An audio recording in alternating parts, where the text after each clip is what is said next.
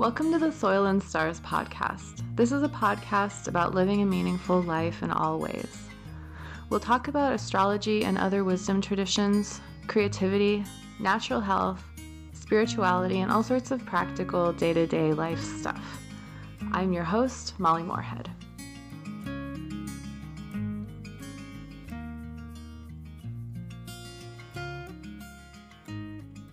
So much for being a part of the Soil and Stars ecosystem and supporting me in my work and letting me support you back. Thanks to all of you who have had astrology readings, whether birth chart readings or horary specific question readings this summer. It's been really a joy and I feel like I've learned a lot. Uh, thanks to all of you who've bought art and stickers. I've wasn't planning on making art my big focus right now, but things just sort of shifted and I've made these stickers, and you know, thanks to thanks so much to those of you who bought sticker sheets. Uh, if you don't know what I'm talking about, you can go to my website soilandstars.art, and there you can book an astrology reading, or you can buy said sticker sheets. And uh, yeah, I just super appreciate it. Thanks for being on the journey with me. All right, on to the show. Hello and welcome. This is Molly. I'm so glad you're here. I have a super special episode to, for you today with Isabel Friend. So she, if you don't know her work already, she's all over YouTube. She has bunches and bunches of educational videos about water on YouTube. She has her online store of it's kind of this directory of water tools and uh, online courses and books and all all these um, kind of magical things. And uh, yeah, her her website waterislife.love. Uh, if you're not familiar with her work, get ready to have your mind blown. Uh, I don't even know what else to say. I I really had the privilege and the joy of going to one of her in-person retreats in Mexico over this past this past winter, uh, which is nice anyway, right? I'm like, oh, I'm gonna go to the uh, the what do they call it? The Mayan Riviera in February. Like that sounds pretty good. Uh, and it was. It was so wonderful, and for me, it was very integrating because I had learned. From, I'd been learning from her online, and I was like, I need to have a real in person experience. Um, and yeah, that was extremely helpful. So we're going to get into all kinds of practical and super, you know, esoteric spiritual stuff as regarding as regards water in this conversation. Uh that if you're brand new to this you might be just a little bit confused. So don't worry about it. Just listen if you want to. Highly recommend. Just listen and take it in and you know and follow up if you're if you're caught by this if it's drawn you in you know just follow up and learn more. Uh, she has so much so many resources and a you know all the basic ones are free like her free webinar a living a living liquid crystal which i've had to watch a few times to really get it. The first time i was just kind of like wait what? But uh, the, the next couple times i watched it i actually felt like i was able to take it in. I really learned a lot from her navigating the waters course which is really just looking at the consumer choices of water and what like how it actually all works and what is most helpful. There's not one right answer, right? Other than if you live near a spring, you should definitely harvest spring water. But other than that, what your options are. And that was super clarifying to me because I really was coming in from the personal health standpoint with just like a lot of curiosity and questions. You could also be coming in more from like a land management and ecology standpoint, which is its own kind of rich exploration. We don't get into very much in this conversation. Let me just put a note though that if you are wanting to learn about that, excuse me, if you're wanting to learn about that, a wonderful resource I learned from Isabel at the retreat is an online community called Water Stories. The guy who started it is named Zach Weiss, and that's what it's all about. It's uh there's all these like film events like so the online community is free and there's all these films you can watch uh, and like webinars you can go to to learn about water cycle restoration watershed restoration uh, ecology land management as it re- relates to the water cycle and then there's a there's an online course that you can take too, which I would love to do at some point. Uh, so that's if you're coming in from that side, that I would definitely suggest going there. And then also Isabel is going to be teaching uh, a, a course soon about farming, which I know she's been working on for a while, which is really exciting. um, I'm going to record a separate thing that where just where I tell you what I do to my water now, like my water practices. What I do to my water sounds kind of weird, but my my water practices, I'll record that and put it on the Patreon. You can listen to that for free. Uh, for you know, if you want to, because I get a lot of questions about that, but I just don't want to bog down the podcast with uh, you know, like a how-to manual. Um, but so I just want to give you a little bit of backstory, though, of where I came from in this, because I think some of you will really relate to it. And yeah, you, just so you know where I'm coming from. So for for years, I mean, I was studying all about health and food and mindfulness and herbs, and I wasn't really finding good information about water. But I knew that the municipal tap water didn't seem quite right because I mean, it tasted like chemicals, right? And uh, I was thirsty a lot, and uh, that didn't seem that didn't seem quite right. So, you know, I was just trying to figure out what the deal was with water. Like, I know it's not bottled water. I know that's not the answer. That seems obvious. Tap water doesn't seem like it's quite the answer either. Okay, what's the deal with different water filters? No idea because I just read about them and they all just claim to be the best, but I don't have any actual information. and then uh, when Kate and I moved from California to Nebraska, we didn't have our water filter set up yet and we didn't have it set up for a long time because i couldn't find it. It was in a box. It was in a box somewhere and uh, i didn't know where it was. And so Kate didn't want to drink the tap water, so she was buying water from the natural food store and it was reverse osmosis water. They also sold water that had minerals added back to it, but I don't know if they had that then or we didn't. I have no idea. So she was drinking reverse osmosis water. I was not because I was like, I don't know, as a kid living here, I drank tap water anyway, so she was drinking that and she went for this long bike ride, just like getting to know the area. And she came back and she, I mean, we figured out she had heat exhaustion. Like she was not well at all for a couple of days. Uh, it was kind of scary. It was weird. I'd never seen anything quite like it before. And uh, basically, I got her drinking the tap water, which I is not it's not great, right? But it is high in minerals where we live. I was like, uh, I don't remember what happened first and why I knew to do that, but I got her drinking the tap water. And within a couple hours, she was better. Like she was able to get up and move around without getting dizzy. And yeah, like everything was better. And that really freaked me out because I'm like, what's going on here? And of course, I learned, I did some research. And what I did learn was that uh, reverse osmosis water and distilled water, like those are really wonderful in a laboratory context for certain things, right? Because it's just water, but water is never found that clean in nature. Even even rainwater, which is also really low mineral, isn't that clean. Water is always trying to. It's like it's like how the soil is always trying to cover itself with plants, right? It's like what weeds are. That's what they do, right? They cover the soil, protect it from getting um, dried out and burned by the sun. But uh, water is always like it's always pulling things into itself too. It's uh, it's a it's a solvent, right? So it, it, when you have water that's that clean, it pulls minerals from your body, right? It actually instead of adding back and nourishing you, it it depletes you over time.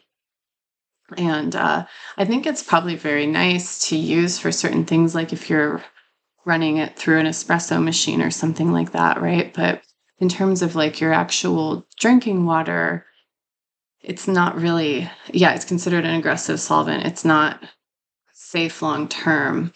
And so then I'm like, well, what else? Like, I just felt like there was so much more going on than anything that I was finding. And I finally encountered Isabel's work, and I was like, yes. because she takes it to a whole other level, whole other level.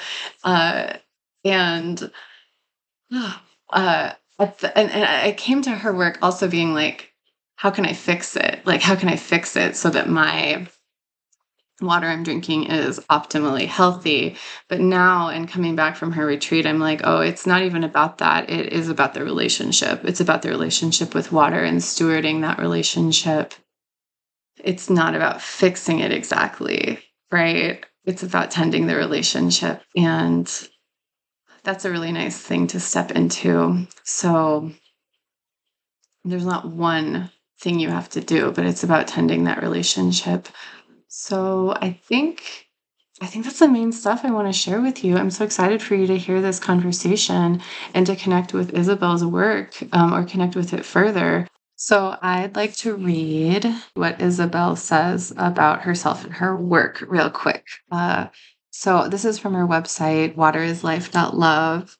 So she says, Water is Life is a hub of articles, videos, and events devoted to the information, inspiration, and integration of recent research and ancient wisdom into the true nature of water, the source of life.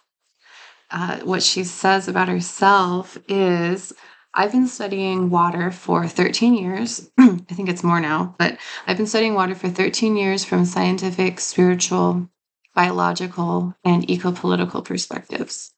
Since then, I've taught in seven countries, had the honor of working with some of the most brilliant water scientists alive, and have become a water ambassador, helping people shift their relationship with the source of life, which is utterly life changing.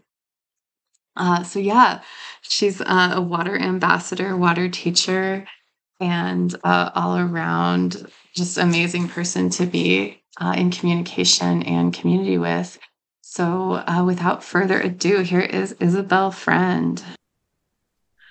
All right, Isabel, thank you so much for coming on this show. I'm so happy to have you here.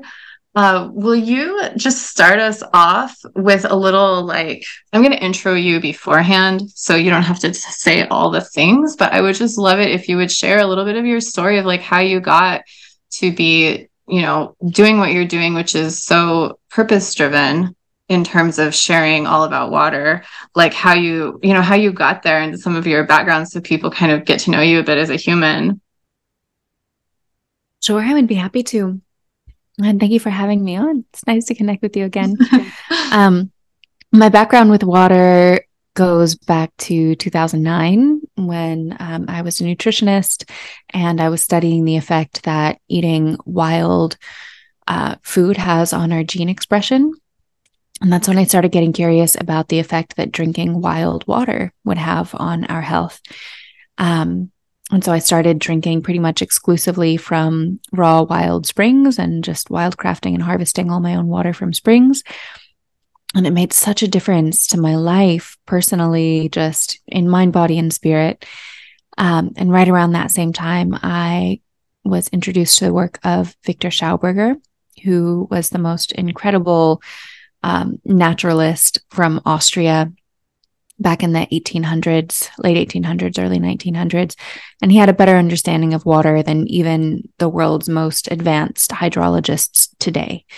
Um, you know, they say that what Tesla was for electricity, Schauberger was for water. And actually, in Tesla's later life, he was studying Schauberger's work. So I consider Schauberger to be the most brilliant person ever to have lived, definitely one of my heroes. And when I started reading his insights and discoveries about water, I started to realize, wow, you know, water really holds the answers to all of humanity's toughest questions, bar none.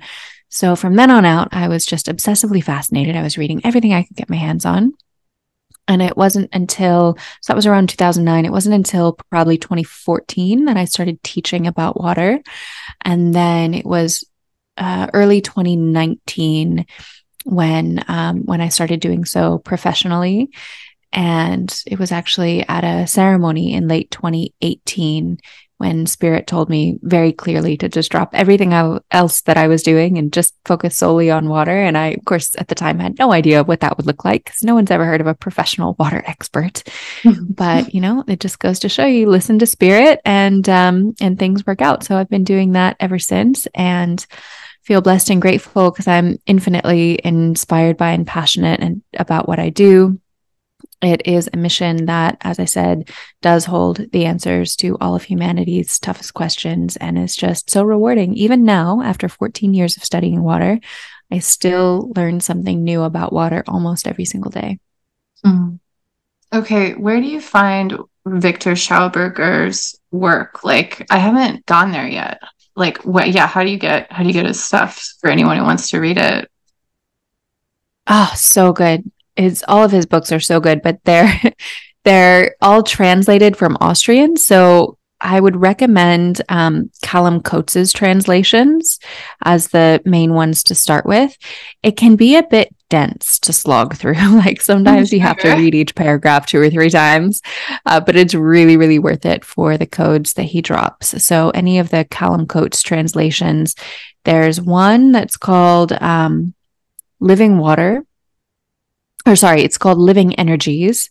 And it talks about the the energies that are present in water and about the constructive and destructive forces, the implosive and explosive forces of nature, um, how water can generate free energy, all of that kind of thing. And then if there are any gardeners or um, agriculturalists or permaculturalists who are listening to the show, you can learn a lot more about Schauberger in my upcoming course, which will be all about farming and gardening, and we'll have a lot of his free energy kind of insights tied up in there. Oh, cool. Okay, so I just looked it up. It looks like Living Energy is an exposition of concepts related to the theories of Victor Schauberger. I don't know if that's the one you're talking Olaf, about. Olaf Anderson? No, uh, Callum Coats. That's a um, Callum Coats. Okay, yeah. Olaf Anderson has another good translation. Okay. I'm not sure which what it's called. yeah, I have to.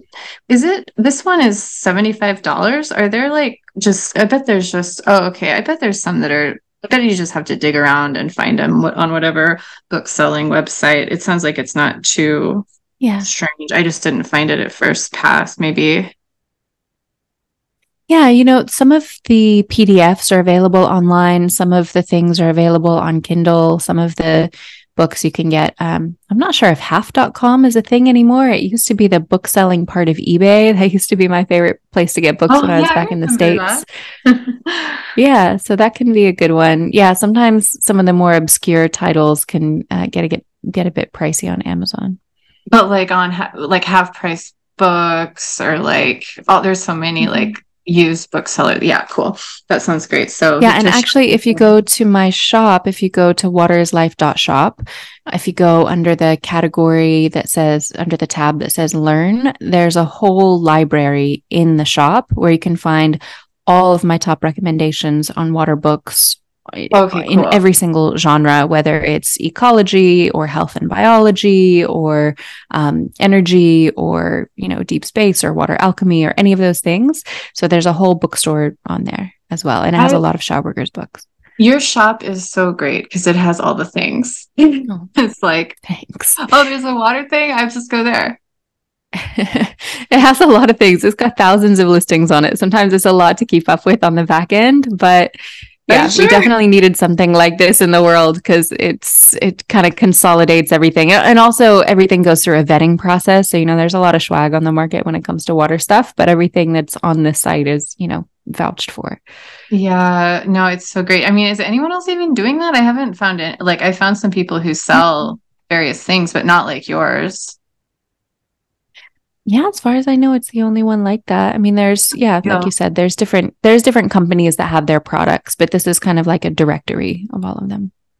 I mean, you're the first person I encountered who has like really been talking about this stuff since, and I found some more people who are talking about it. And the Analemma water people are on podcasts mm-hmm. now, and some of that's all happening. Yeah. But it was like for years, all I was finding was um essentially sales copy from companies that were selling water purifiers, right? And I was like, this is sales mm-hmm. copy. Like, I'm not saying it's all wrong, but it's not telling me the actual story, you know? Yeah, like, and that's the thing about the water space is there's so much to learn and there's more that's being discovered all the time and it's at the cutting edge of all of these different fields of science from, you know, from medicine to agriculture to climate to all of these different things. And yet all of the research is pretty much relegated to you know, kind of dry, dusty research papers or to obscure books that nobody has ever heard of. And it hasn't really broken into the mainstream at all. And insofar as it has, you know, a lot of it either becomes kind of co opted and made really woo woo by hippies. And so the rest of the world just kind of um, shrugs it off. Or it's commodified to to sell things, or it's just um, yeah, just largely misunderstood. So there's there's a, definitely a water wa- awakening happening on the planet right now though. There are a lot of people who are starting to to recognize the importance of this topic and starting to delve deeper into it. So i'm really grateful for that shift starting to happen.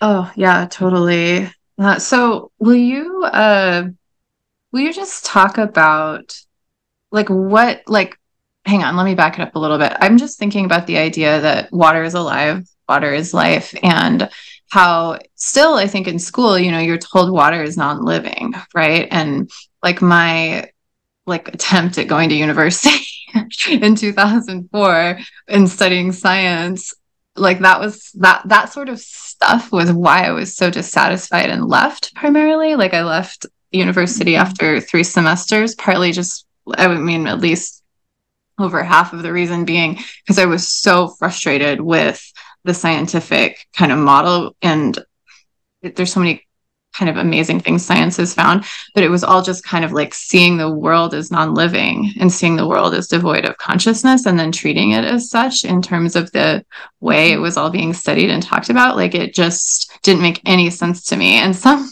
other person might have been able to push through and learn this stuff anyway and then whatever but i couldn't do that. And uh, so that's a little background there for me but like for the person who's listening who has not really questioned that if there's someone listening who's not really questioned that like why is water alive? Like what's the story there yeah, this is one of the topics that we could dive into for hours and hours, honestly. And it's you know, I know one of, one of, the main drivers of of my research, and it's it's not necessarily easily um, encapsulated; it's much more easily experienced. But there was a um, biologist by the name of Dr. Gilbert Ling, who by the end of his career of studying life you know he went into biology because he wanted to understand what is life fundamentally by the end of his career he said life is structured water and death is the destructuring of water. Mm. So, water, you know, every living thing is made of water. It's the first sign of life that we look for on other planets. There's not a single thing in the world that doesn't begin its life in water, whether we're talking about a seed or an embryo. And not only does water give life, but water itself is a conscious living entity. In fact, it may in fact be the vessel, the, the physical body of life itself. In other words, when the esoteric principle of life force energy, the Holy Spirit, if you will, wants to incarnate in physical form, it has to do so through the body of water. Mm-hmm. Yet water is as it's been said, you know, um, I think it was Moses Hackman said, water is the glove on the hand of consciousness. Um, it's also been said that water is the sensitive chaos, or in other words, is the is the sensory organ of God, the sensory organ of the universe, the way that the universe senses and feels and thinks and perceives. Um, and so, if you look at any ancient indigenous culture, all of the wisdom keepers throughout the ages and and throughout the world, they all knew for a fact that water is a conscious living entity. And we're seeing that mirrored in a lot of the research and the studies that are coming out around water's responsiveness, um, the reciprocity of communication with water, not only water's ability to reflect what it perceives, but also to upgrade, refine, and artistically provide insight into the the stimuli that it receives. So you know we're seeing in, in laboratories that she has complex problem solving capabilities for example um, and that she's capable of incredible quantum feats that absolutely defy the laws of physics. For something to be the vessel of life itself it would have to almost you know, it would have to defy the laws of physics in, in order to do so. It would have to be the one thing that defies everything. And that's certainly true of water. You can't really put her in a box. She's the most versatile thing in the entire universe. She's found all throughout the universe, you know, and, and again, every living thing starts its life in water, even whether we're talking about the smallest things like cells or the biggest things like our sun, even our sun, which I also consider to be living and alive and conscious. Even our sun begins its life in water inside of the Orion cloud complex, which is the star nursery where our sun was born, there's enough water to fill the Earth's oceans 10 million times. And mm. it's hmm. not inert there. It is a very active mother and midwife in the process of birthing stars. So, yeah, water is definitely very much alive. So beautiful. Uh, oh, so for years, I thought to myself, the reason that prayer works is because God is also inside. And mm-hmm. when I mm-hmm. started learning from you, I was like, oh, like maybe I'm oversimplifying it a bit, but in a way, it feels like God is water or God is expressed mm-hmm. through water. Absolutely. I mean, I the more I've learned about water, the more I've definitely come to this conclusion. And you know, I studied theology in college, and I I dropped out of college to move to an ashram and devote my life to God. You know, I've always been a mystic. I've always been deep in that devotional path, and it's taken me in a lot of directions. But um, but I've always had this absolute fascination with divinity and discovering you know the heart of god and and just being in in worshipful communion with that. And in that process i've i've studied a lot of scriptural teachings from a lot of different religions and a lot of different of uh, mystic mystic sects of different religions and also indigenous teachings. And again and again and again you see these very similar themes coming up over and over again um, throughout all of them that there's this there's this concept of holy water and that holy water actually acts as the vessel of communication in between the manifest and the non-manifest worlds in between the um, in between existence and pre-existence you know in between the human and the heavenly that what mediates the transfer of energy, information, vibration, frequency, uh, intelligence, prayer, life force energies, evolutionary forces of life, um, all of these things, they all come through water. And so perhaps water is itself the physical body of God. Do I think that water is the entirety of God? Well, I think that depends on your definition of water because the definition that most of us have for water is just woefully uh, falls short of of what water actually is. So typically when we say the word water, we're talking about the physicality of solid, liquid or gas. But that would be like if I'm talking to you, Molly, and I said, "Hey Molly, but I'm only talking about your body." Your physical body. Obviously, mm. that's not who I'm talking to right now. I'm talking to your mind and your spirit and your energy and the totality of all of the things that make you who you are, including your body, right? But we tend to um, oversimplify water in this way and to assume that she doesn't also have a mind and a body. But in my research, I've come to find that she does. Water not only has her the the physical body but she also has a mind and a spirit and i consider the mind of water to be the etheric field or dark energy it's also called um, the quantum field or source point energy or uh, or the akashic records or the Tao, or it's been called um, orgone energy, the orgone field. Um, mm. It's been called odic energy. I mean, there countless different terms for this infinite field of energy and information that is super fluidic in nature and is ever present across all time, space, and dimension. That's like an all pervasive cosmic ocean that ties everything together and acts as a morphogenic field of information from which the patterns of this reality are sourced. That, I believe, is the mind of water. And we can see that water is in constant communication with that field. There's this constant communion happening. In fact, one of the primary roles of water in nature is as an orgone accumulator, is as a, a generator and a storehouse of this this chi energy, this um, this pulsing field of of orgiastic liquid consciousness. And the spirit of water, I believe to be hydrogen. Um, and there's a whole rabbit hole of that we can yeah, go into about why, you know, why I've come to discover that. That's that's, actually so been where where most of it's so fun. That's where most of my research has been taking me in the past year or two, actually.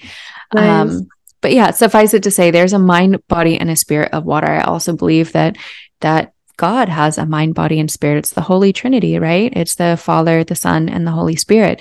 Can you separate the mind, body, and spirit of water from your mind, body, and spirit, from the mind, body, and spirit of God? Or are they all the same triune Trinity, all the same triune whole?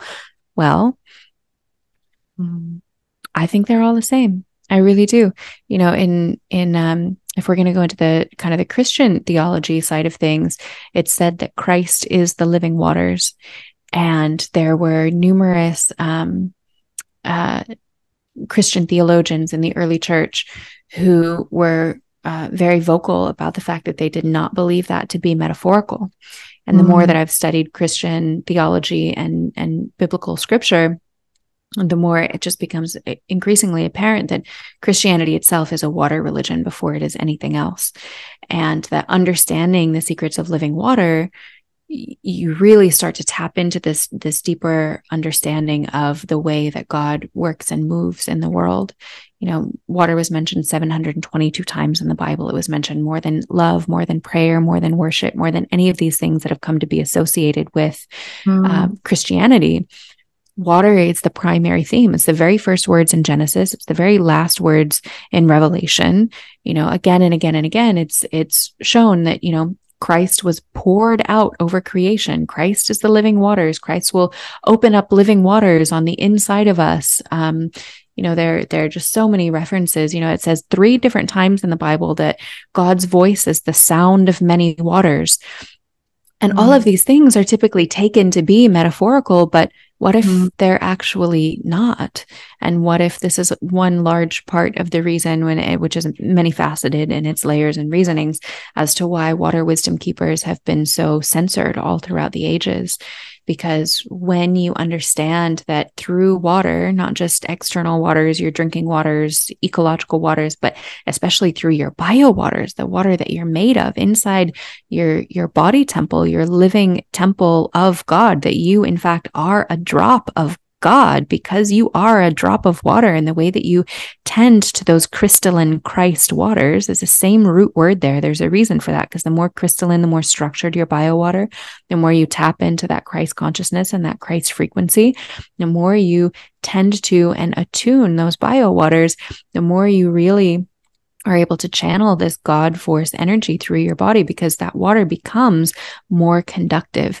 You have more life force energy, more prana, more mana, more chi in direct proportion to the health of your bio water. So if you look at all of the, um, kind of the do's and don'ts of scriptural teachings in different religions, you know, the 10 commandments or the yamas and niyamas or whatever they are, say, okay, well, how do those things affect your bio water? Because mm-hmm. maybe mm-hmm. it's not just, you know, be a good person or you'll go to hell, but it's, you know, do these things which actually we're finding that the more you you stay in that state of of love of compassion of harmony of forgiveness all these all these quote unquote commandments the more you live a good life, actually your bio water stays a lot more structured. All of those are hydrating practices. And what happens when you don't, when you're in a state of stress, when you're in a state of judgment, when you're in a state of fear, all these quote unquote sins, they mm-hmm. destructure mm-hmm. your bio water and actually create inflammation in the body.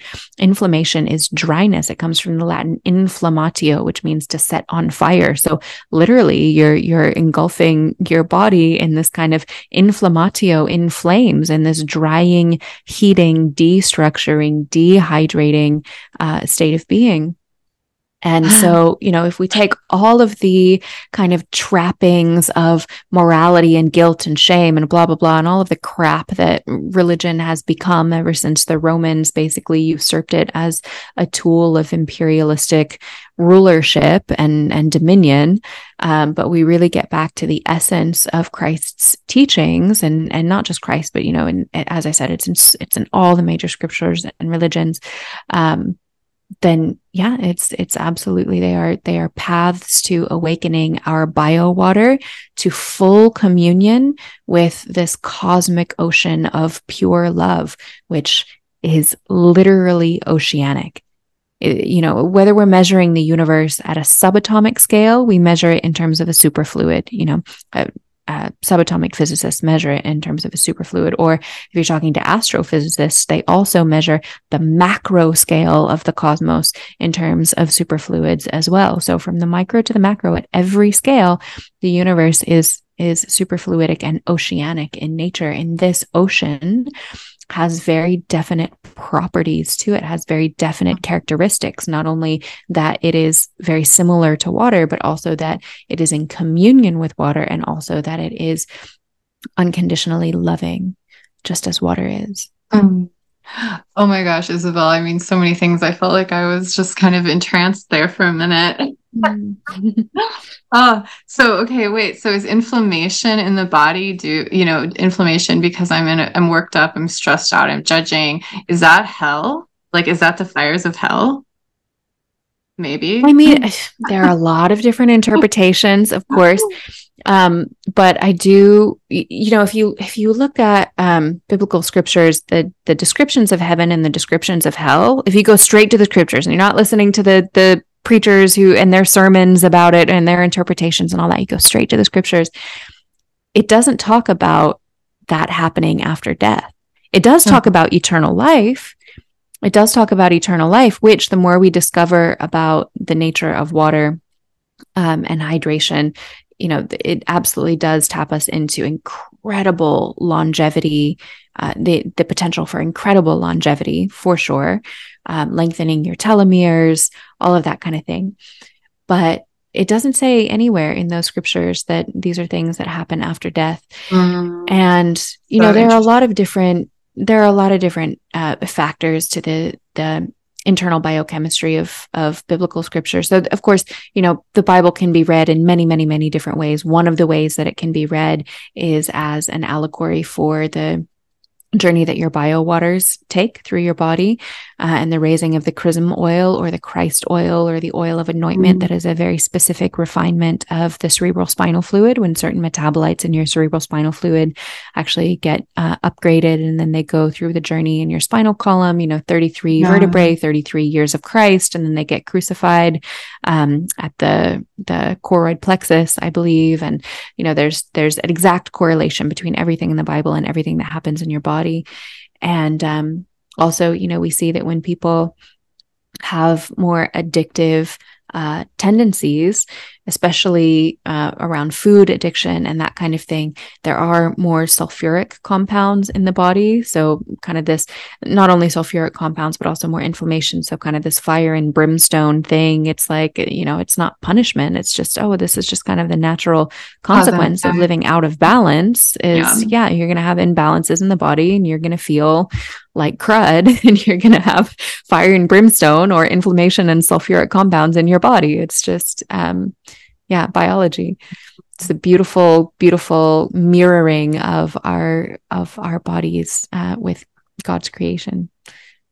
I love. I mean, that's so interesting. I could talk about the like this esoteric stuff all day long. Like a lot of this is this is in your spirit of water course, right? For anybody who wants to go deep yeah totally. All this all the spiritual and esoteric stuff and scriptural stuff and indigenous wisdom teachings and all that kind of my favorite kind of stuff to go into with water. It's about 18 hours worth of teachings on the spirituality yes. of water and it's at waterislife.academy um so and just like i feel like when i i can't even put it into words but learning this stuff about water from you i feel like I things started to make a little more sense to me. I remember telling you this a little bit. Like, if someone has uh, experiences where like like a dead relative comes to them in a dream like that's happened to me well and it's not like a normal dream it's like a totally different experience or um you know i know something's going to happen or already happened but no one you know like things that we would call mm-hmm. psychic um things like that used to make me a little uncomfortable because i didn't when they happened for myself because i just didn't know how to understand it you know mm-hmm. honestly because it was like well i don't want to know certain things you know it just felt like it like what is the nature of reality if i'm knowing things before they happen you know or i'm knowing mm-hmm. things that nobody told me that are happening simultaneously or whatever but if water like if i think of water as god in the sense of like the Tao, not in the sense of like a sky god exactly, you know, in the sense of um, a mm-hmm. personified mm-hmm. sky god, though that might be also happening, but in the sense of this um, uh, force or this energy, this intelligence that moves through all things, um, that is like that kind of explains or maybe fully explains like when someone has experiences that can't be rationally explained like that like but i don't totally get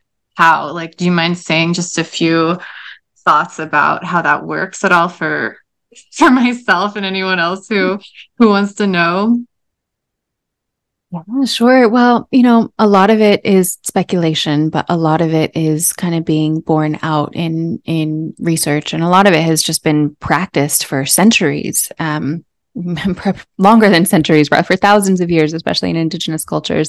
So there's this understanding that because water is in such intimate communion with the ether, which is equally present in all time, space, and dimension, which means that there's no linear time, there's no linear sense of of uh, direction in the in the etheric field.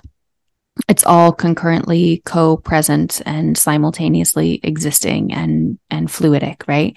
And so water, because the ether is the mind of water, um, has access to that infinite field of consciousness and awareness. And so you know, for example, there have been cultures that have used a practice called hydromancy, which is a type of divination where you can query water with any question.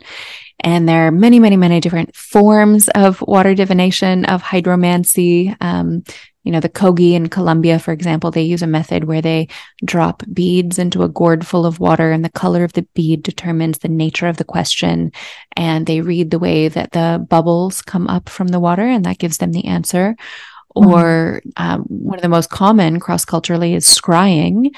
And in fact, that's actually how Nostradamus received all of his predictions. So, all of the predictions of Nostradamus, which basically accurately foretold everything that was going to happen in the whole 20th century, mm-hmm. um, and probably even before that, he got all of those from staring into a bowl full of water.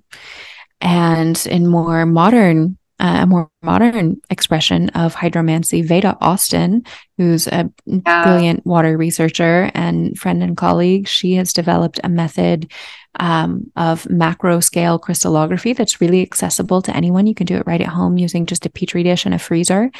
And she's discovered that the water is proactively communicating with her in symbols that she calls hydroglyphs, which she's developed a, a way of kind of uh, creating a Rosetta Stone of deciphering what these different symbols mean. And, you know, she's very rigorous about it. You know, a, a symbol yeah. has to come up in association with a certain meaning at least 50 times before she'll say, okay, this hydroglyph means this. And she also has people around the world testing it yeah. and getting the same symbols.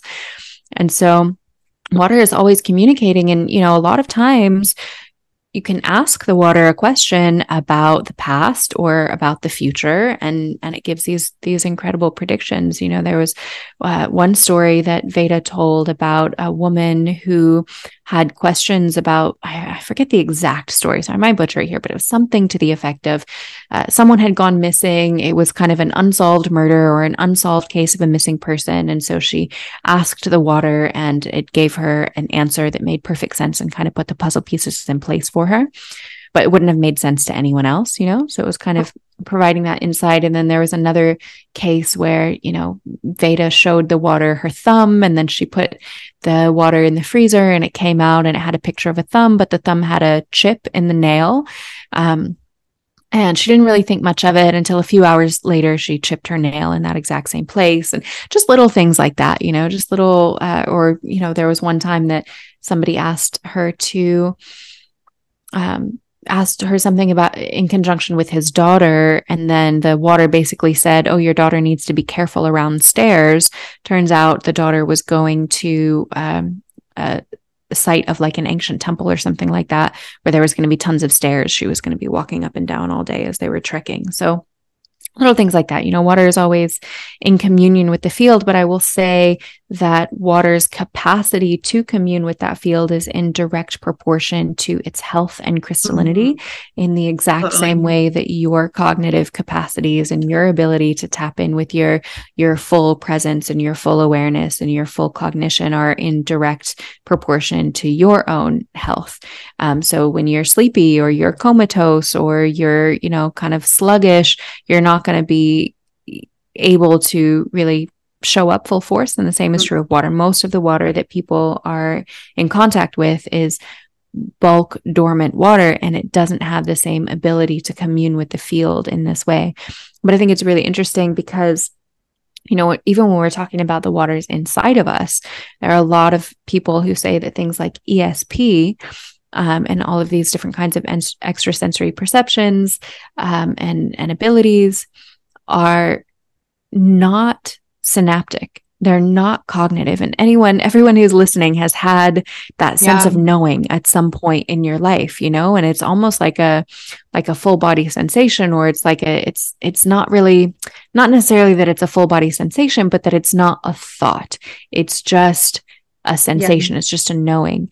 Well there are a lot of people who say that when there is psychic activity between two people, you know, reading each other's minds or something, that it's not because your synapses are firing and you're literally reading the thought patterns, but it's because the bio water, the cerebral spinal fluid specifically, is so incredibly conductive that it's carrying these waveforms and that it's actually the the CSF of the two people mm-hmm. who are communicating in proximity. And we do know that water has this capacity for, um, um, wow, what's the word?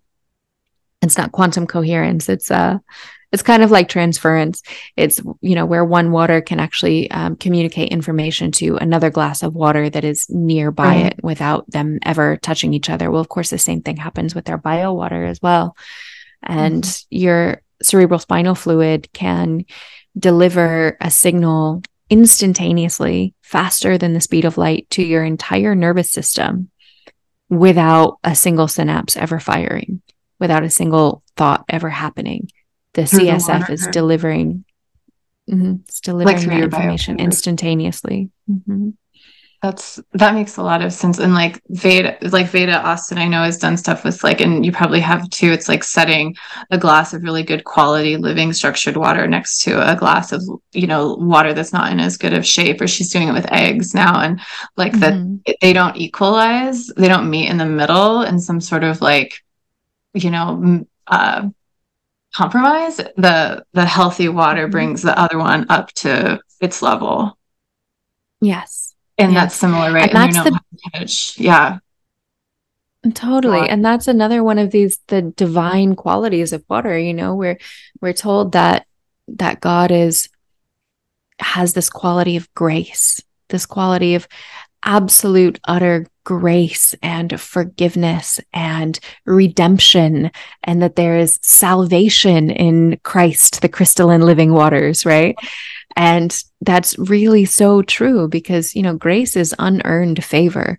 Yes. And when water baptizes baptizes everyone equally and i'm not just talking about you know a, a, religious ritual where you go in and you know get dunked by a priest that's not the baptism i'm talking about i'm talking about when you go into a rainstorm or you go into a waterfall and you really lay your heart bare you lay your heart open and and you allow water to to work its magic and its miracles in you water doesn't turn away anyone. Water doesn't say oh but i see what you did last year. Oh i don't know if i can wash that clean from your energetic field. No she will literally wash everything from your energetic field. In fact when i was living in bali I was studying Agama Tirtha, which is the holy water religion, with um, some Balinese water priests down there, and they have a practice called Melukat, which is uh, similar to baptism, but unlike you know most people get baptized maybe once in their life, Melukat you do all the time. You do anytime. You do the new moons, you do the full moons, you do the holidays, you do,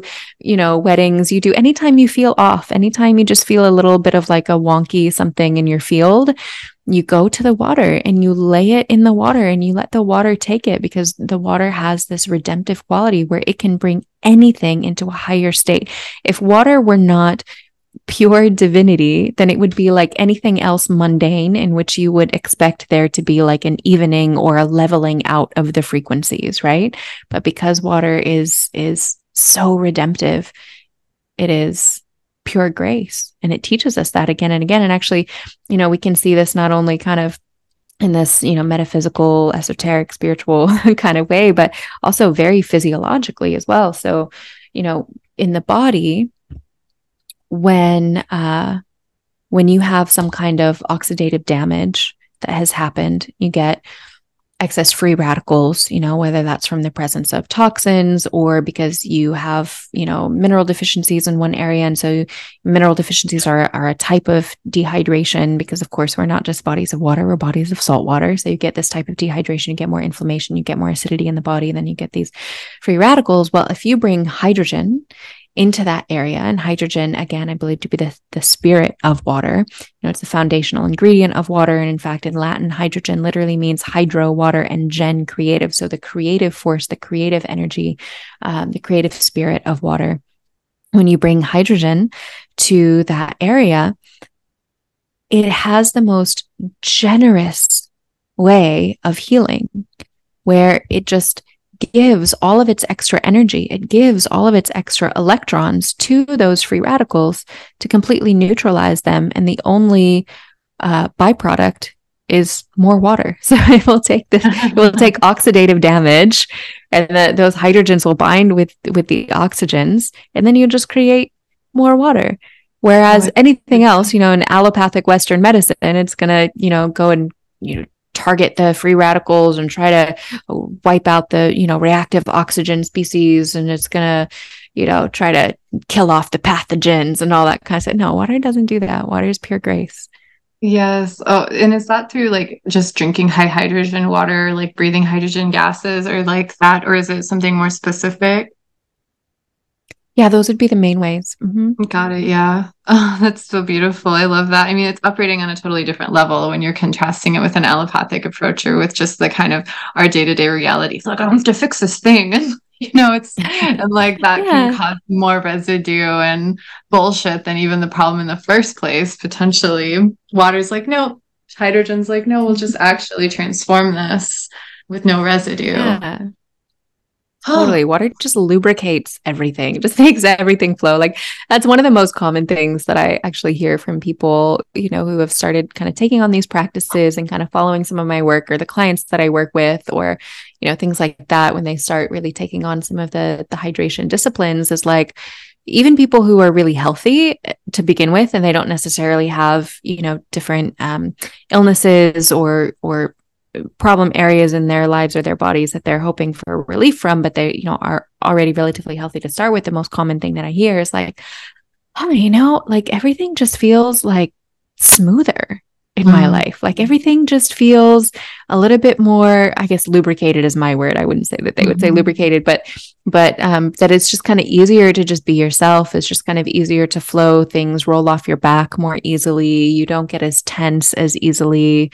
Um you feel like meditation is more enjoyable and you're more prone to want to do it instead of feeling like, oh, I really should sit down on my meditation. Oh, I really should go do my practice or like whatever it is. It just make it just makes everything flow better, you know?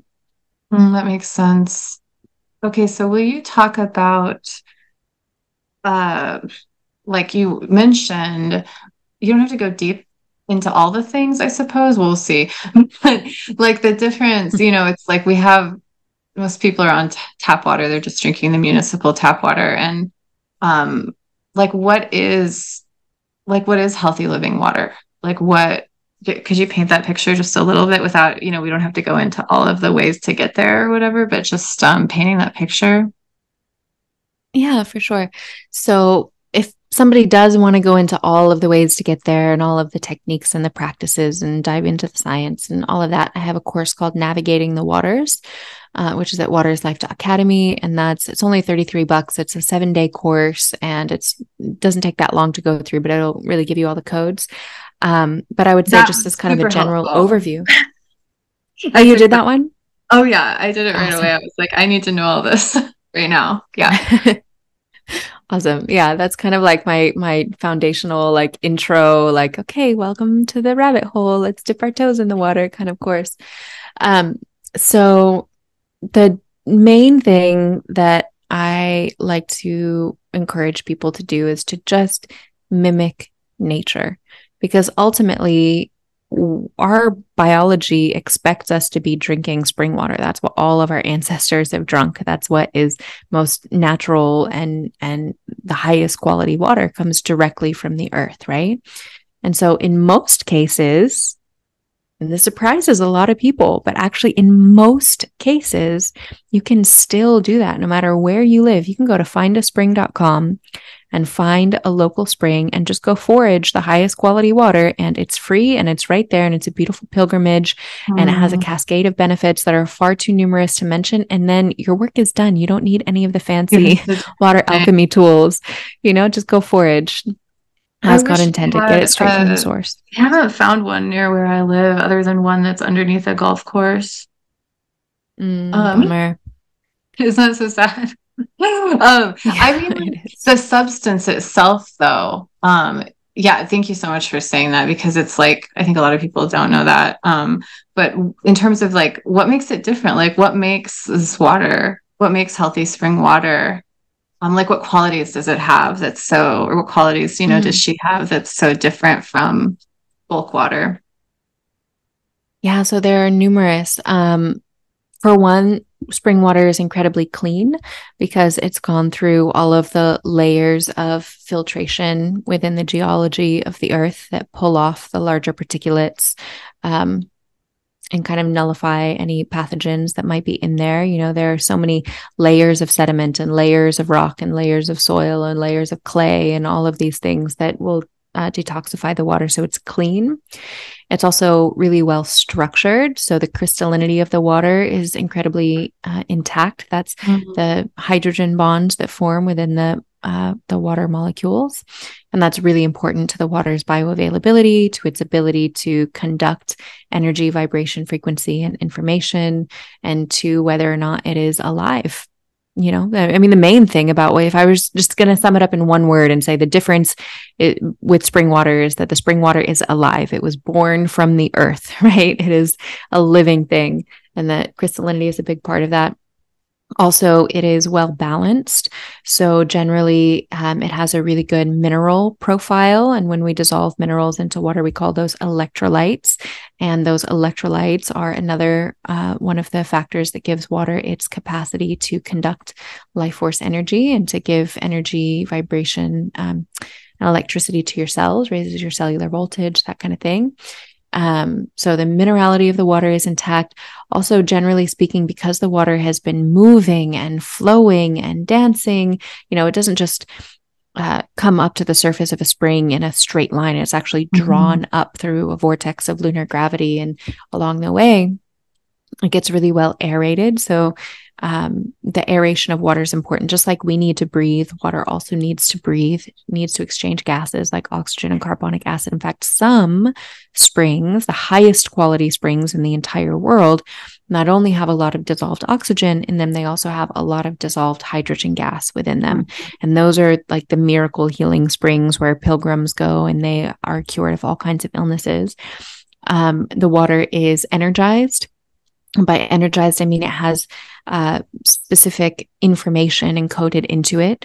So, you know, water, as we said before, is highly sensitive. It's always paying attention to its environment. In fact, you could call it the sensory organ of the universe or the sensory organ of God. She's always feeling and perceiving everything in the environment from very, very, very subtle vibratory stimuli all the way to, um, you know, light and sound and color and all of these things.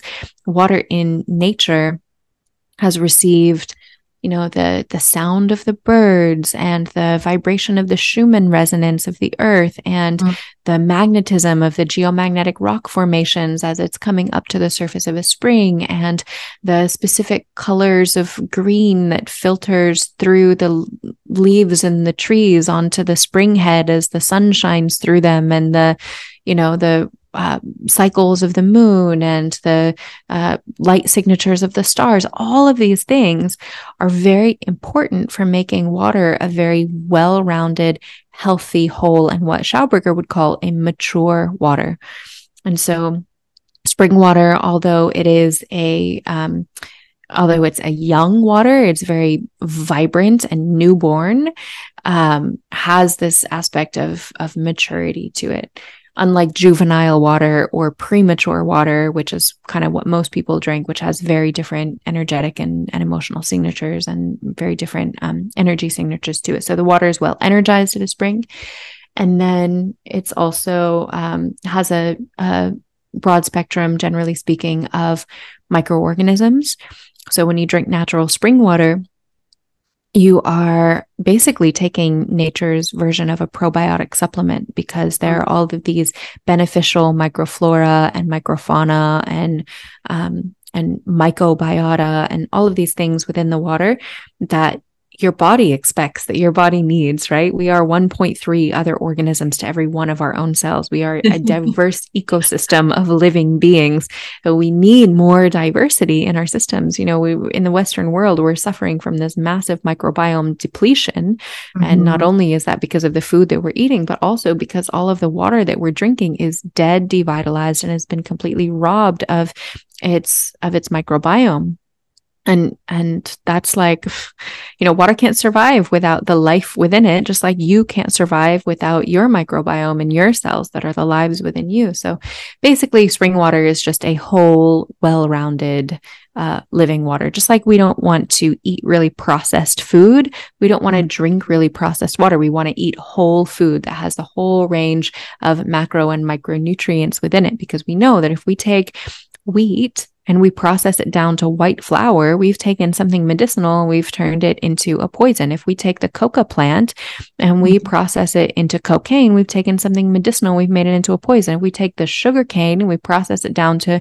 refined white sugar, you know, it's the same, it's the same with water. If you take beautiful living spring water and you process it to shit through all of these industrial techniques that most people don't give a second thought to, you've taken something that is nature's purest medicine, the purest living liquid life force that you could possibly consume. And you've turned it into something that's actually going to rob energy from your body. You know, most people don't don't know this, but some types of water actually dehydrate you over time. Yeah. It takes a lot more energy for your body to process it than you actually like, get from that water. Like low mineral water definitely dehydrates you, right? Yeah, like reverse osmosis yeah. and distilled water and things like that. And mm-hmm, those are Makes very juvenile so waters. Yeah. Yeah. Yeah. And it, has been linked to things like uh, diuresis and heart disease in the long term. You know, mm-hmm. it's, it's definitely, it might quench your thirst for a moment on the palate, but long term, you know, your body needs a whole, well rounded living water. So I'm going up uh, to my friend's family's land in a few days, and they have a lot of springs up there, and nice. it's like four or five hours away. So I'm like, I'm so excited to collect water. I haven't mm. done it. Um, they're well. I'm stoked for you. That's going to be a I beautiful know. pilgrimage. It's um, we go there every Fourth of July, but I last year I think I forgot to bring my um, my jugs. And then before then, I didn't think to do it. I mean, their their house is on a well, and the the water it's the same. It's from the same source, and it tastes delicious. But like the there's all these creeks that are fed by the springs and uh yeah is there anything i need to keep in mind i mean it's all like um, ranch land like there's um, cattle pastures and stuff and i'm not going to get the water tested i'm just going to drink it you know but is there anything i can do to just be like feel confident or like I don't, I'm not gonna like have a spring that's right next. I'm not gonna drink from a spring that's like looks like it's down down the way from like a bunch of cow shit. But um other than that, like I'm probably fine, right? I mean, as long as you're getting the water directly from the very, very source point, right where it's first bubbling up and not from mm-hmm. downstream, then I would say no, you don't have much to worry about. And I would, I would also say that the water at the higher elevations is going to be a little bit higher quality. I know we don't have that here in that area, but I could do my best. Yeah, even if it's just kind of hilly or a little higher, yeah. Yeah. Little, yeah, totally. Um yeah, because I, I don't think you'd have too much to worry about in terms of so it's all sand, like it's not rock or soil. I mean, there's probably rock, but it's it's all do you know this about in Nebraska? We have an area, like a huge, huge area that's all sand. No, I didn't know that. I actually now that you mention it, I don't know much about Nebraska at all. well, people don't know about this. It's um it's called the Sandhills. And I grew up in in the city in southeastern Nebraska, so this was not my world growing up at all like my first time going there, I was 22 and I was asking my girlfriend, like, is that a sandhill? And she's like, mm-hmm.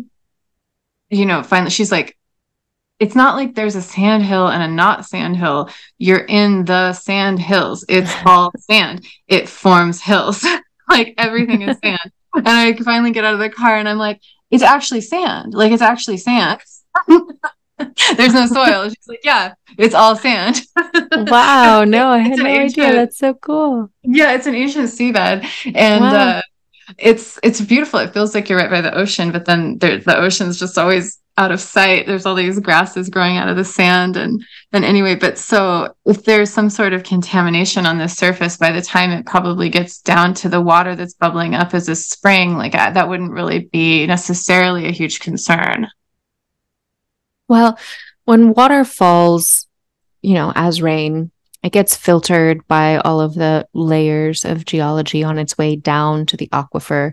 And then generally speaking, depending on the aquifer and depending on, you know, how deep it is and other factors, the water could be there for hundreds, even thousands of years before it comes back up again. And then on mm-hmm. its way back okay. up to the spring, it again goes through all of those same layers of geology that filter the water really beautifully. Now, I'm not going to say that across the board, all springs, you know, without exception, are sure. completely safe because, of course, there's fracking in some areas and there's, you know, you never know. Um, but generally speaking, springs are safer than tap water. Springs yeah, are safer than bottled water. I'm sure that that's true.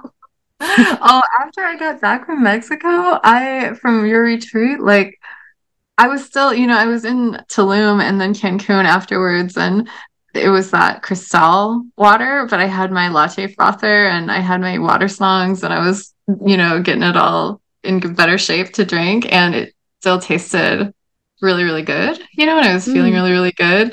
And then I get into Omaha and I don't have any more water at that point. I'm out, and the water, like, it was, I, I tried the water because my, because mm-hmm. I didn't have any, and it tasted and like I opened the water bottle that my friend brought me and like the smell and even before tasting it, it wasn't just chlorine, like it smelled so bad. Yeah. Yeah, once you've experienced real living water, it is it's hard to go back and oh and recognize, you know, what what people are actually regularly putting into their bodies you know it's really oh, right. heartbreaking. And and mm-hmm. you know when you know better you do better. But until you have that visceral experience it's like you know people ask me all the time oh you know i just i never really feel like drinking water. I don't think i'm thirsty because i just don't feel like drinking water or it doesn't taste good to me. Or you know when you've experienced living water your body is going to crave that it's going to love that. It's going to know that if it asks you for water, if it tells you that it's thirsty, it's going to receive something that is actually going to be good for it. But if all you've given your body over the course of your lifetime is that kind of swag, it's going to stop telling you it's thirsty. It's going to stop asking you for water. Not right. Good. And that's most people don't drink that much water for that reason. That and that and other reasons too. I think our palates have become, you know, hyper hyper overstimulated by all the all the flavors and in processed food, but that's another story. No, but totally like I where I live, most people don't have water filters. And when I was a kid, I remember the tap water here, like it had a chlorine taste. And I think they probably did use chlorine at the time. Now they use chloramine. But there was something about the water here that actually tasted really good. Like it had mm. this, it's very mineral rich. Like it tasted so good to me. And it's not like that anymore at mm. all. Like it doesn't taste good anymore. But most people don't even have a basic water filter at all. Um, and I don't understand. Yeah, that's most people. And chloramine is tricky, even trickier than chlorine, actually, because yeah. chloramine will like stay in there. It's a lot more tenacious. That's what I learned from your course. That's why I still I have this like little um in this over the sink uh water filter that's catalytic carbon because I learned from your course that that will get rid of the chloramine like whereas a basic carbon filter won't touch it um I hope I have that right, but I haven't found the like I really want a whole house filter, but I'm not sure. Like the the one that you had recommended is carbon block instead of catalytic carbon, and I'm like, I don't know what to do. I don't know which one to get. I haven't figured that out yet. Which one did I recommend? Oh, I don't know. It was it sounded really lovely. It was like it uh was a it was a carbon block filter, like a whole house one you have installed that also structures the water. Like it has something mm-hmm. on it that um gets it going in a vortex or something um, after it goes through the carbon block. Yeah. So I'm thinking the one that I probably recommended in that case, it's really unique, actually. I really like that one because so most of the carbon filters that kind of condense all of the contaminants together in this layer of as as the contaminants are filtered out of the water they basically just accumulate in the filter. And so anytime you pass water through the filter yes it's taking out the physicality of the toxins but it's actually exposing the water to even more toxins in passing. And right. so all of the water is taking on the vibrate the, the the vibratory and energetic signatures of all of this like increasing layers and layers and layers of toxic crap in the filter that it's passing through. So that's not really ideal. Like you're sure you're taking out the physical stuff, but of course you're creating a homeopathic dose of toxins by exposing it to the vibratory the vibrations of that stuff. So mm-hmm. um, this particular filter that I'm I'm thinking is probably the one that I recommended to you is actually more like, like kind of like an ant hill.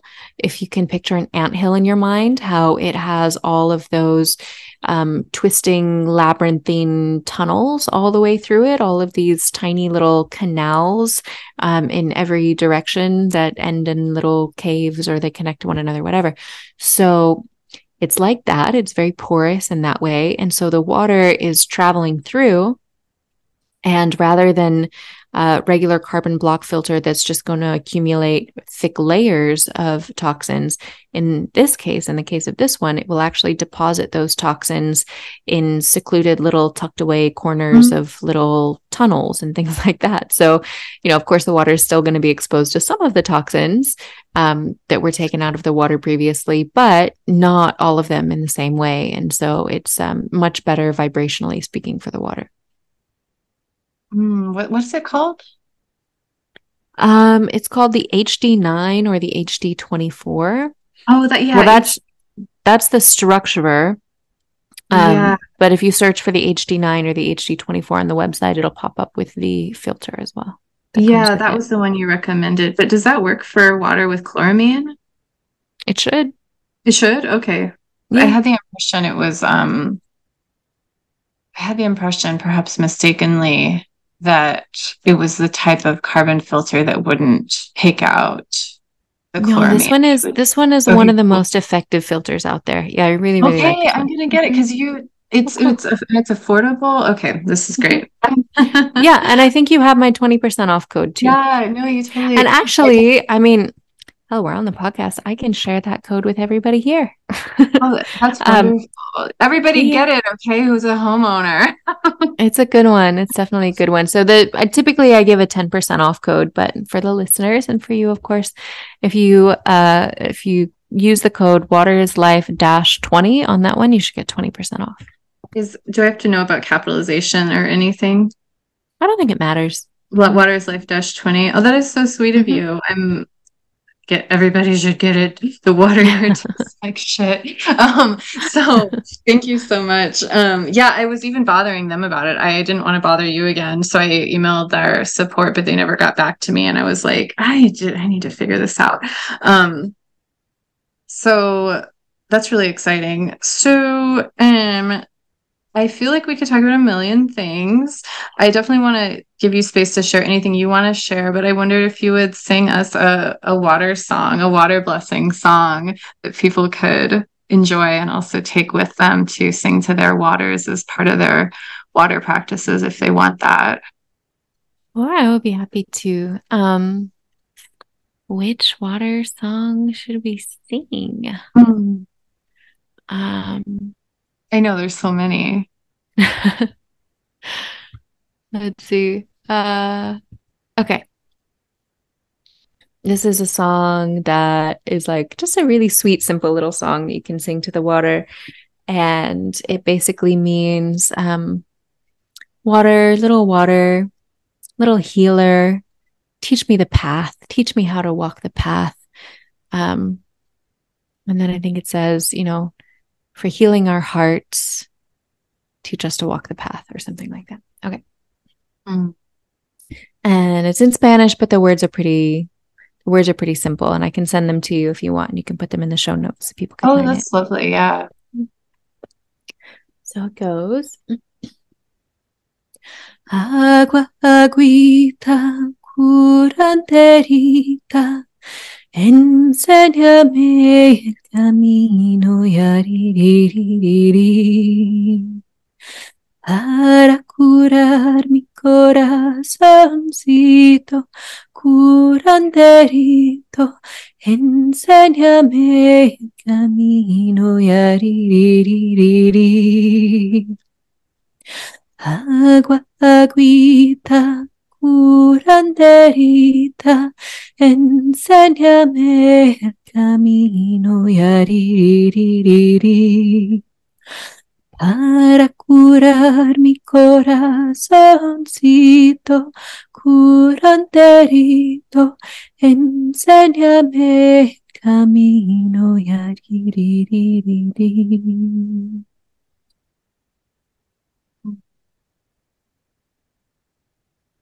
Beautiful. Mm. Thank you, you just so how much. to walk the path, water.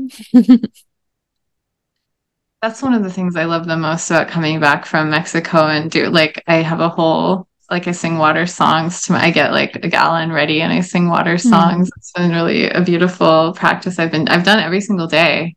Oh, I love that. Thank you for sharing. I'm so glad that practice has stuck with you. And yeah, if anybody's listening where um wants to come to one of their retreats, we're going to be doing another one here in Tulum in February. You're doing another one in Tulum in February? Yes, we're gonna we're gonna do it again. I haven't officially announced it yet. I think this is the first public announcement I made, but we're basically uh finalizing all the details and yeah, that's the plan. Oh my god. Um is it gonna be is it gonna be similar? Are you making big mm-hmm. changes to how you're doing it or no, it's basically the same. you find something that works, you stick with it. totally. What um but you have one coming up in Colorado, right? Yeah, there's one in Colorado. So that one's already sold out. Um, that one's happening in August, August 17th to uh, the no, August 15th through the 19th. And that one's much different. That's a whole different vibe. It's a bit shorter. It's, you know, much different um, in purpose and energy. But yeah, there's there's going to be quite a few water retreats coming up, so stay posted. awesome. Yeah, I was like, of course you're coming to Colorado. Like that's like very close to me, right? I could just drive there. Um, and I go to the one in Tulum, and I'm like, well, I'll probably go to the Tulum one again. well, we do have some day passes available on Saturday for that weekend if you wanted to drive over to Manitou Springs and join us for that Saturday. I might bother you about that because I'm gonna. I think I'm honestly gonna be in Colorado anyway for my friend's daughter's bat mitzvah. Um, and I'm gonna have a little. I'm gonna take a little extra time. Um, so I'll check in with you about the Beautiful. day and see if that works out. Yeah. I oh, wanna, it would be so great to see you. Yeah, it'd be, it'll be like a little reunion. Uh, Steve and Marina and Brett will all be there, and it's gonna be good vibes. Una is gonna be there. the mysterious Una. Great. Mysterious Una in the flesh. Yeah. That's amazing. I love it. Yeah, I was like, uh, yeah, I thought that was super, super great that you were that you're doing that. That's awesome. Yeah, and so for anyone for anyone listening who wants to know more, like a lot of your like your teaching stuff is all online. So, and it's um a lot of evergreen stuff. Like someone right now could just go buy your Spirit of Water course or your um the one about like uh, cellular hydration and health. Like they could just like buy that, right? Yeah, yeah, it's all evergreen. Although I think I might do a live version of Spirit of Water again this year at some point as well, but it's all um, available for anyone at any time. I mean, that's so, so wonderful. I love that you do that. I, it kind of annoys me when people have the capability to have their work as evergreen, but then they're like, oh no, I only release it once a year to make it like really exciting. And it's like, for this stuff, it just is like, we should all have access, you know, we should learn this. Um, you know, yeah. like it should be I available, I, you know. I totally agree. And and I also feel like there's pros and cons and you know benefits and drawbacks to both. Cause I know I do this all the time to the point where I don't even sign up for courses anymore. Cause I know if I sign up for it, I'm just not going to do it. so if it's like, if it's a live event and we're meeting and there's, you know, there's engagement, then there's something that's happening in real time, then yeah. I, it helps me to kind of go through the content. Whereas if I sign up for something that's evergreen, I generally feel like, oh, I can do that whenever. So, you know, I'll do that next week or whatever. So there's definitely a balance to be found. That's why I'm trying to, I'm trying to balance it. You know, for the people that it works really well to do it in your own timing, it's available for them. And then for the people who really need that personal engagement. We're going to have it live again later this year as well. Good. So, oh, I'm just so glad that it's available. And um, yeah. Oh, is there anything else you'd like to say before we wrap up? I'm so so happy. I'm so happy that you've been, you know been here and we're having this conversation. I just so appreciate it. But yeah, anything um, you wanted to yeah, I'm so grateful to be here with you too. It's been a really enjoyable conversation, and I'm honored that you invited me on. And I think the only final thing that I would want to share with everybody is that um, no matter who you are, no matter where you are, water is calling you. No matter what relationship you currently have with water, deepening that relationship is one of the most profoundly uh, insightful and illuminating things that you can do. Water is life, and connecting to that source of life is absolutely life changing in so many ways. And we are really at a watershed moment on the planet right now where our relationship with water is what will determine ultimately whether we survive or thrive, whether we live or die on this planet, and whether those who do survive will be able to do so with any kind of quality of life or quality of health. The more we privatize water, the more we commodify life itself and the lives of all of those who need water to live. And so, not only is water calling you intimately and spiritually to come to know God through her, to come to know yourself deeper through the waters that you're made of. Not only is water calling you into deeper levels of health and vibrancy and vivacity and thriving in your body, higher levels of, of energy and focus and presence and balance in your mood um, and in your health, but water is really also calling your uh, calling your warrior nature forward, calling for your guardianship, calling for your stewardship, because it is not like we are humans who need to protect the waters of this planet. We are water protecting herself. We are all drops of the same water. The water that we are currently made of is just borrowed from the watershed that we are a part of. And when mm. we pass away, it will evaporate and become a part of that watershed again. Therefore, we all have a debt of responsibility to pay to the watersheds that we are intimately a part of and restoring that reciprocity, restoring that sense of belonging and of stewardship is one of the most sacred duties and the most meaningful callings that we can take on in this life. So I really call people to step forward into that. And you will find that the more you do so, the more you step into your full, true potential as a human, as a living body of water in general. Mm, thanks for bringing all that home. We didn't even get there in terms of that kind of side of things. So thank you for presencing that. Mm-hmm. Yeah, gladly. And thank you so much for providing a, a space and container for this conversation. Thanks mm-hmm. for the mm-hmm. invitation. Oh, blessings. Blessings. Thank you so much for listening. If you enjoyed this episode, share it with a friend that you think would like it as well. Leave a five star review if you're on iTunes or Spotify. That really helps the show get found. This is still just a baby podcast. This is episode 14. So, any community support is really, really loved and really appreciated. Thank you so much. If you want to connect with me further, I'm not on social media. You can go to my website, uh, soilandstars.art. There you can book a reading. You can also buy the Know Your Chart, Know Yourself workshop. And I have my secret art page on there, which is just soilandstars.art slash secret art page where you can uh, look at my prints, buy my art, etc. So yeah, that's how you can connect further. All the relevant links will be below in the show notes. And that's about it. I hope you have a great day and uh, be well until next time.